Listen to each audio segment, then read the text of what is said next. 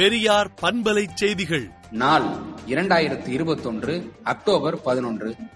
அரசு அனுமதி பெற்று பொது இடங்களில் வைக்கப்பட்டுள்ள சிலைகளை அகற்றிட உயர்நீதிமன்ற நீதிபதி சொன்னது சரியா என்றும் நடைபாதை கோயில்களை அகற்றிட உச்சநீதிமன்றம் கூறியதே ஐந்து ஆண்டுகள் கடந்தும் செயல்படுத்தாதது ஏன் என்றும் சென்னை உயர்நீதிமன்ற நீதிபதியின் தீர்ப்பு மீது மறுசீராய்வு மனு தாக்கல் செய்யப்பட வேண்டும் என்று திராவிடர் கழக தலைவர் கி. வீரமணி அறிக்கை விடுத்துள்ளார்.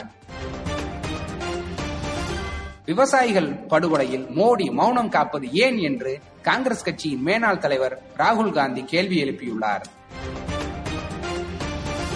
காவிரி உள்ளிட்ட முக்கிய நீர் ஆதாரங்களை பாதுகாக்க தொடர்ந்து நடவடிக்கைகள் மேற்கொள்ளப்படும் என்று அமைச்சர் சி வி மெய்யநாதன் தகவல் தெரிவித்துள்ளார்.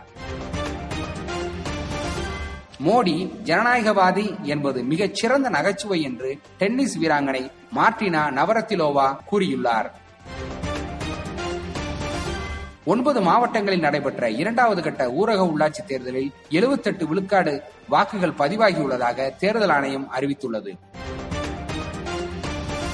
விவசாயிகள் மீது காரை ஏற்றி கொலை செய்த வழக்கு தொடர்பாக ஒன்றிய அமைச்சரின் மகன் கைது செய்யப்பட்டு காவல்துறையினர் பனிரெண்டு மணி நேரத்துக்கு மேலாக விசாரணை நடத்தினர். இந்தியாவிலேயே தமிழ்நாட்டில் நான்கு லட்சத்தி எண்பதாயிரம் கர்ப்பிணிகளுக்கு தடுப்பூசி போடப்பட்டுள்ளதாக அமைச்சர் மா. சுப்பிரமணியன் தகவல் தெரிவித்துள்ளார்.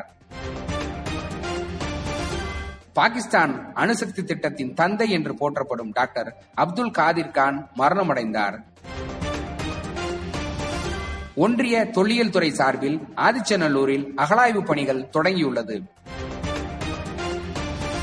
உலகின் மிகப்பெரிய பணக்காரர்கள் பட்டியலில் முகேஷ் அம்பானி பதினோராவது இடத்தை பிடித்தார். விடுதலை நாளேட்டை விடுதலை டாட் இன் இணையதளத்தில் படியுங்கள். பெரியார் பண்பலை செய்திகளை நாள்தோறும் உங்கள் செல்பேசியிலேயே கேட்பதற்கு எட்டு ஒன்று இரண்டு நான்கு ஒன்று ஐந்து இரண்டு இரண்டு இரண்டு இரண்டு என்ற எண்ணுக்கு பெரியார் எஃப் நியூஸ் என்று வாட்ஸ்அப் மூலம் செய்தி அனுப்புங்கள்.